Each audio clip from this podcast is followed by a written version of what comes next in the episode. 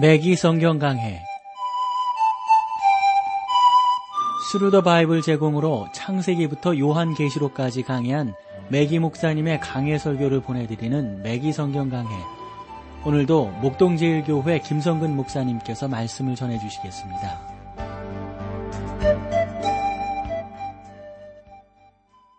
애청자 여러분 안녕하셨습니까? 매기 성경 강해 자, 오늘도 여러분들을 미가서로 모시겠는데 우리가 계속해서 사장을 통해서 하나님께서 선지자 미가를 통하여 이스라엘 백성들에게 그들의 죄악과 그들의 온전치 못한 신앙에 대해서 책망하고 계심을 우리가 함께 어, 요몇 시간에 걸쳐서 나누고 있습니다. 오늘 4장 7절 말씀부터 보겠습니다.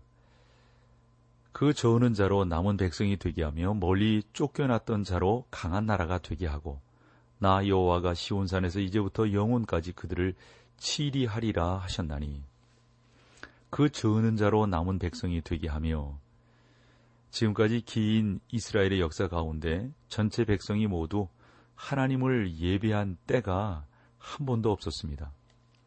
하나님께 충성된 자는 언제나 소수의 남은 자였지 대중이 하나님을 찬양하고 이스라엘 전체가 하나님을 섬겼던 때가 언제인가 까마득합니다. 그리고 하나님께서는 남은 자들을 항상 보존해 주셨습니다. 솔직히 말하면 애굽에서 탈출하여 가나안 땅에 들어간 것도 남은 자들이었던 거죠. 사실 애굽에서 세대는 모두가 광해에서 죽었지 않습니까? 약속의 땅에 들어간 것은 그들의 자손이었습니다. 하나님께서는 남은 자들을 보호하셨습니다. 엘리야 시대에도 하나님은 남은 자들을 보호하셨습니다. 엘리야는 매우 염세주의적인 사람이었죠. 처음에는.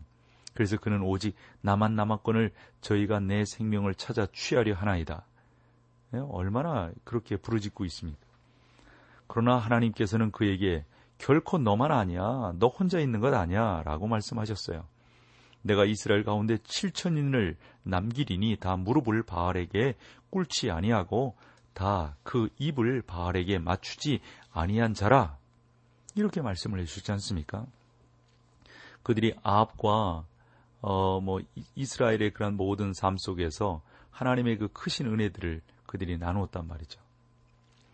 저는 오늘도 우리가 생각하는 것보다 수많은 하나님의 사람들이 더 든든하게 세워지고 있다고 믿습니다. 비록 그들을 우리가 알지 못하지만 참다운 성도가 지금도 많이 있는 것이죠.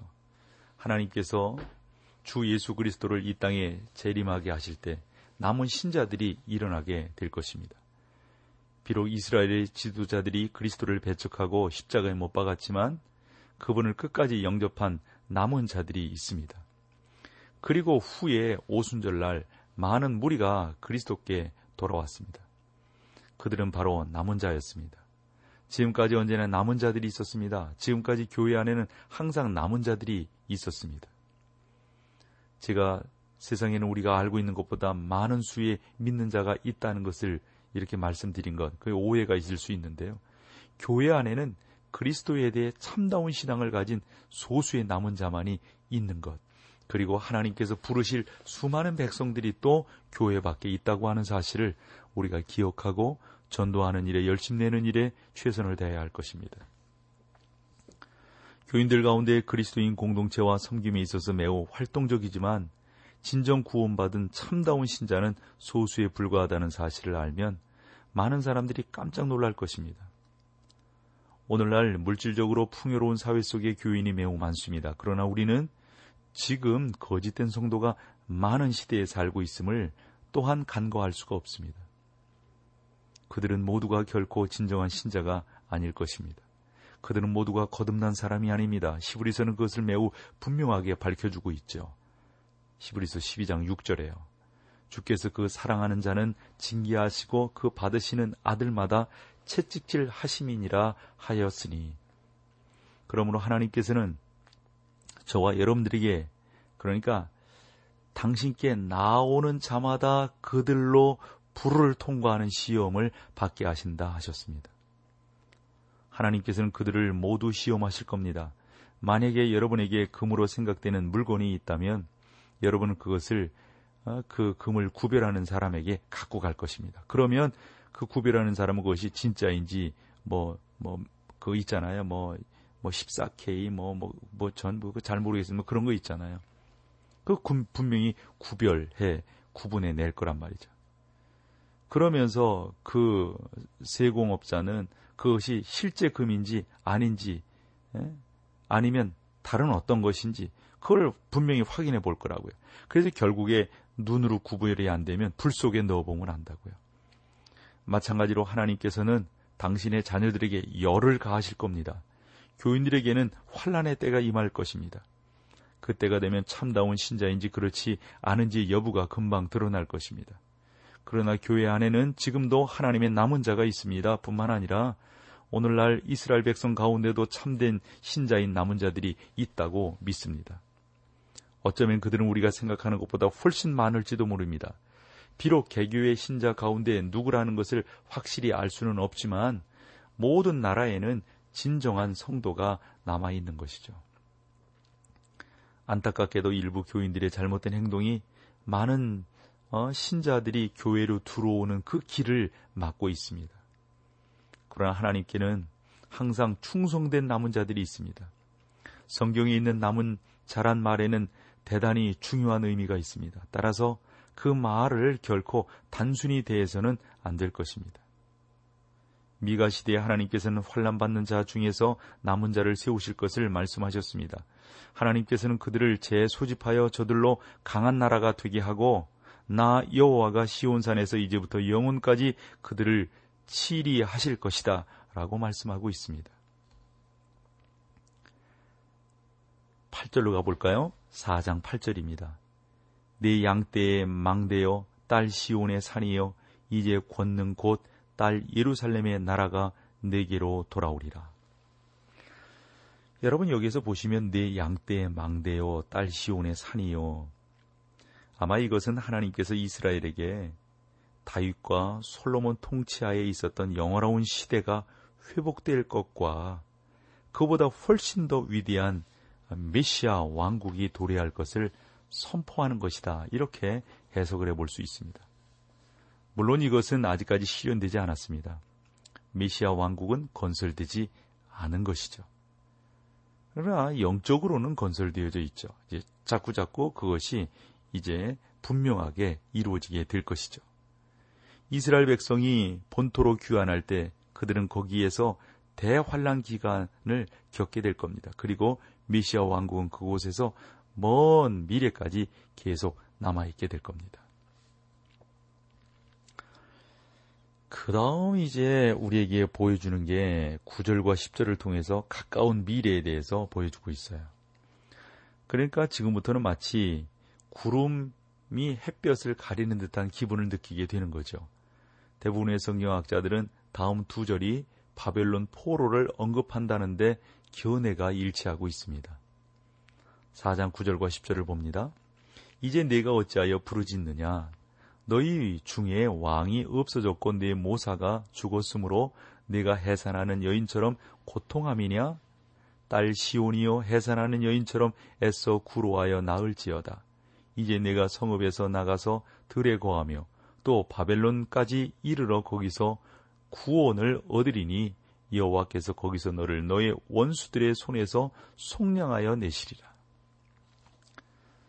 본절은 제가 이것이 남한국 유다에 다가오고 있는 바벨론 포로에 대해 말씀하고 있다는 것이 확신된 만큼 내용이 분명합니다. 선지자 미가가 딸 시온이여라고 직접 언급하고 있는 것처럼 그는 지금 남한국 유다에 대해서 말하고 있습니다.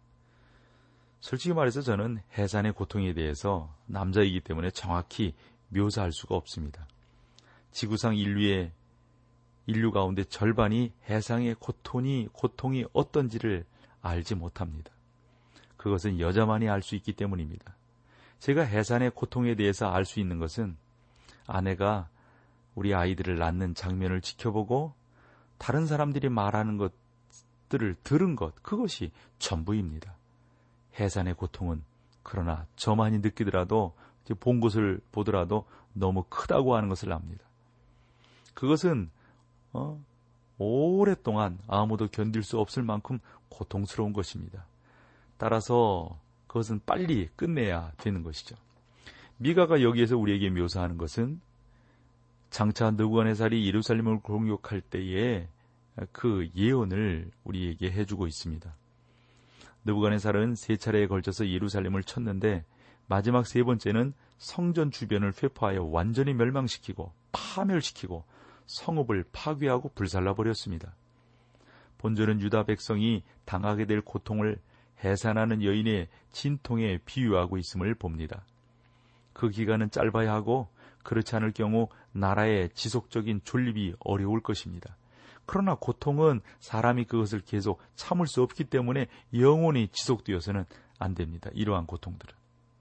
그것은 너무도 끔찍하고 소름이 끼치는 것이죠. 이것과 똑같은 이유에서 대환란기 역시 길어서는 안 됩니다. 우리 주님 예수 그리스도께서는 이것에 대해서 분명히 말씀하시기를 그 날들을 감하지 아니할 것이며 모든 육체가 구원을 얻지 못할 것이나 그러나 택하신 자들을 위하여 그 날들을 감하시리라. 마태복음 24장 22절인데 이제 내가 성읍에서 나아가서 들에 거하며 또 바벨론까지 이르러 느부갓네살이 성읍을 정복했을 때 그곳에 남아있던 거민들은 들로 도망쳐 거기에서 살기 위해 몸부림을 쳤어요. 그러나 마침내는 바벨론의 포로로 잡혀갔습니다. 저는 여기에서 여러분이 미가가 본 이 두 절인 9절과 10절에서 예루살렘이 아수르 포로로 잡혀갈 뿐만 아니라 보다 후에 있을 유다의 바벨론 포로에 대해서 예언하고 있다는 사실을 여러분들이 좀 더 기억을 해야 되겠습니다. 하지만 그는 바로 이어서 그들이 구원받게 될 것이다 라고 말씀하고 있습니다. 이러므로 거기서 구원을 얻으리니 여호와께서 거기서 너를 너의 원수들의 손에서 속량하여 내시리라. 비록 그들이 바벨론의 포로로 잡혀갔지만 하나님은 거기에서 그들을 구원하실 것입니다. 우리는 실제 인류 역사를 통해 하나님께서 고레스 손을 통하여 사용하셔서 그들을 구원하신 사실을 알고 있습니다. 네가 선지자가 여기에서 강조하고 있는 핵심 요점은 마치 해산하는 여인의 진통과 같은 고통을 당하는 하나님의 백성에게 그것만이 아니라 마침내는 기쁨이 임하게 될 것이다. 라고 하는 것을 선포하고 있습니다. 자, 찬양 함께 하시겠습니다.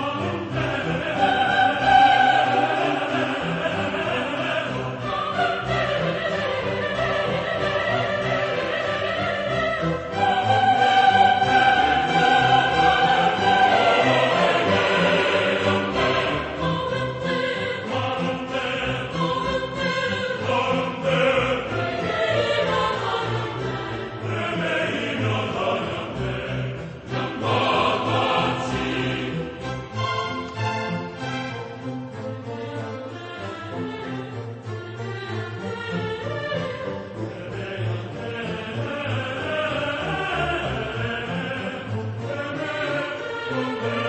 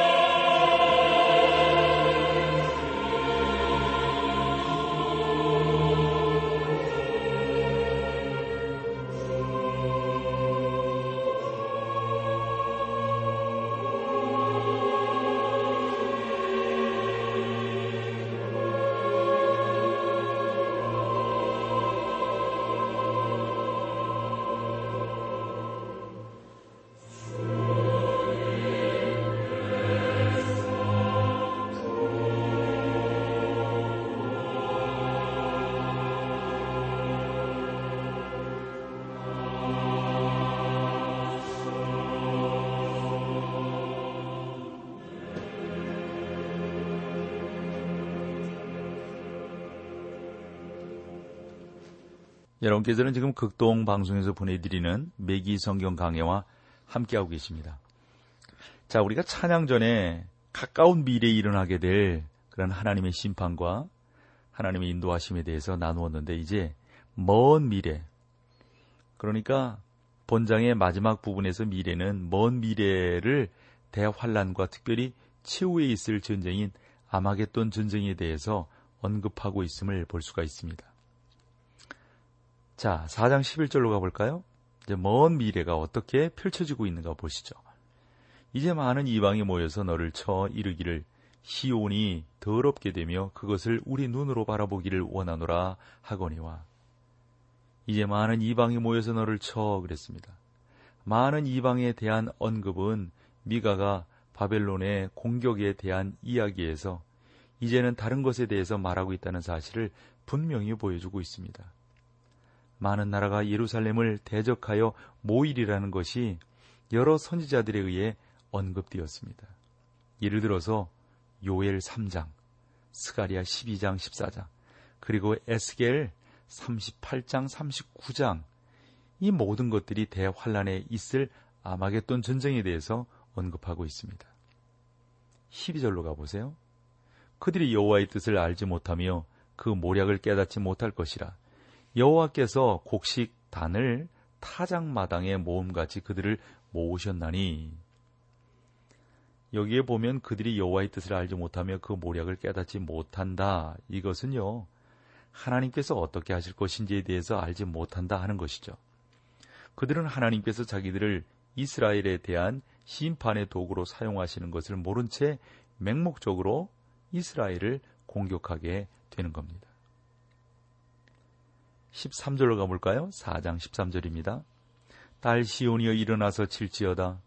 내가 내 뿔을 철 같게 하며 내 굽을 놋 같게 하리니 내가 여러 백성을 쳐서 깨뜨릴 것이라.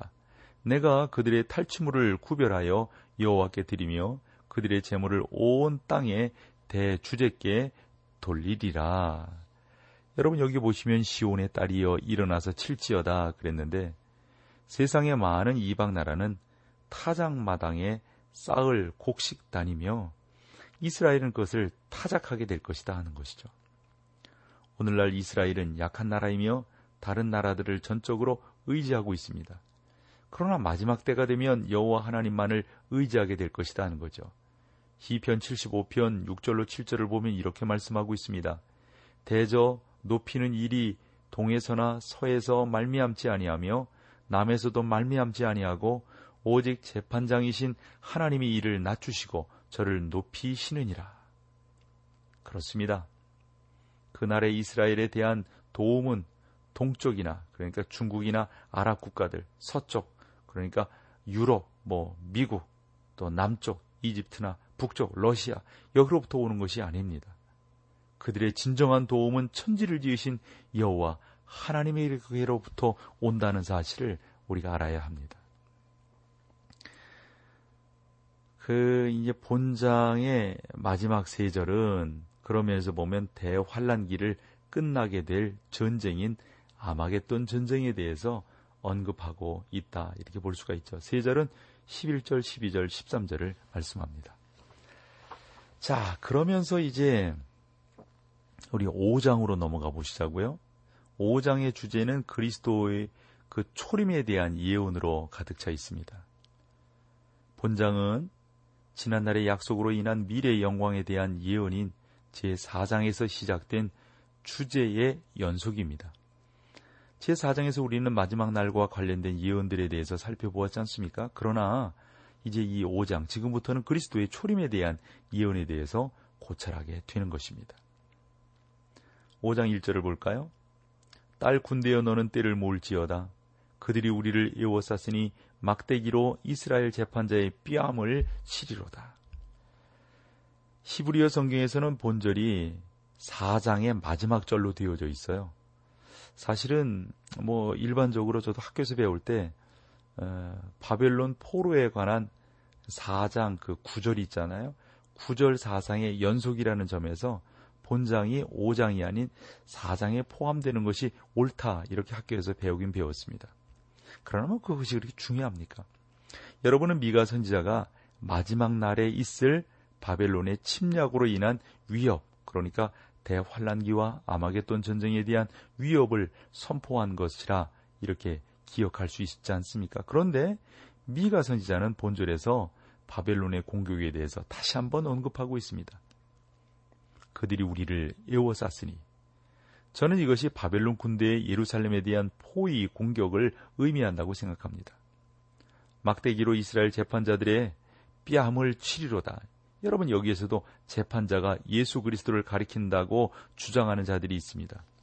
그러나 우리는 복음서에서 예수님을 친 것으로 친 것은 막대기가 아니라 손바닥이라고 하는 것을 읽게 되지 않습니까? 예수님께서는 또 애워싼 상태에서 맞지도 않으셨습니다. 예수님의 뺨을 때린 것은 이방 국가의 원수가 아니라 바로 그분의 백성 이스라엘이었지 않습니까? 따라서 저는 이것이 그리스도께서 초림시에 당하실 수모를 언급하는 것이 아니라고 생각하는 겁니다. 저의 어, 본절의 이스라엘의 재판자는 그러므로 다윗 왕국의 마지막 왕인 히드기야를 가리키는 것이라고 저는 분명히 믿고 있습니다. 열왕기하 25장 7절은 다음과 같이 기록하고 있죠. 히드기야의 아들들을 저의 그 목전에서 죽이고 히드기야의 두 눈을 빼고 사슬로 결박하여 바벨론으로 끌러 가더라. 여러분 저는 이것이 선지자 미가가 그 당시 히드기야가 당한 모욕적인 취급에 대한 아, 그 내용을 설명하고 있다고 봅니다. 이것은 우리에게 다윗 혈통의 마지막이 어떠했는지를 보여주고 있습니다. 하지만 시드기야는 다윗 혈통의 직접적인 계보가 아니었습니다. 여러분이 여호야킴이 바벨론 왕에게 반기를 든 것을 기억할 겁니다. 처음에는 여호야킴이 바벨론 왕을 반역했지만 마침내 느부안의살은 그를 결박해 포로로 잡아갔습니다. 그를 이어 여호야킨이 왕 위에 올랐습니다. 그러나 여호야킨 역시 후에 바벨론의 포로로 잡혀갔습니다. 열왕기하 24장 15절은 이러한 사실에 대해서 묘사하고 있는데 저가 여호야 긴을 바벨론으로 사로잡아가고 왕의 모친과 왕의 아내들과 내시와 나라의 권세 있는 자도 예루살렘에서 바벨론으로 사로잡아 가고 라고 되어져 있습니다. 바벨론의 포로로 잡혀간 것이 다윗 혈통의 종말이 되는 것이죠. 그러나 바로 이 혈통에서 요셉과 예수님의 모친인 마리아가 나왔습니다. 이때 느부갓네살은 여호야긴의 삼촌인 히드기야를 예루살렘에 있는 왕 위에 앉히게 되는데 그가 바벨론 왕을 배반하자 느부갓네살은 예루살렘 왕들의 배신 행위에 분노한 나머지 시드기야의 아들들을 그가 보는 앞에서 죽이게 된단 말이죠. 그를 결박해서 그리고 포로로 잡아가게 됩니다. 여러분은 이처럼 끔찍한 사건을 통해 다윗의 혈통이 끝나고 하나님께서 다윗에게 하신 그의 혈통에서 영원한 통치자가 될 한 사람이 나오게 되리라는 약속이 여러분 결코 실현될 수 없을 것이라고 추론할지 모릅니다. 근데요, 우리는 지금까지 우리가 살펴본 것과 정반대가 되는 아주 대단한 주목할 만한 절을 우리가 발견하게 됩니다. 이 내용은 오늘 시간이 돼서 나눌 수 없고 다음 시간에 여러분들과 함께 더 상세하게 나눠보도록 하겠습니다. 자, 오늘 여기까지 하죠. 함께 해주셔서 고맙습니다. 매기 성경 강해 지금까지 Thru the Bible 제공으로 창세기부터 요한계시록까지 강해한 매기 목사님의 강해 설교를 목동제일교회 김성근 목사님께서 전해주셨습니다. 이 시간 방송 들으시고 청취 소감을 보내주신 분께는 나침반 출판사에서 신앙서적을 보내드립니다. 청취 소감을 남겨주실 분들은 극동방송 홈페이지에 매기 성경 강해로 들어오셔서 사연을 남겨주시거나 문자로 참여하실 분들은 한 통에 50원의 유료 문자 샵 1069, 샵 1069번으로 보내주시기 바랍니다. 매기 성경 강해 오늘 순서를 마칩니다.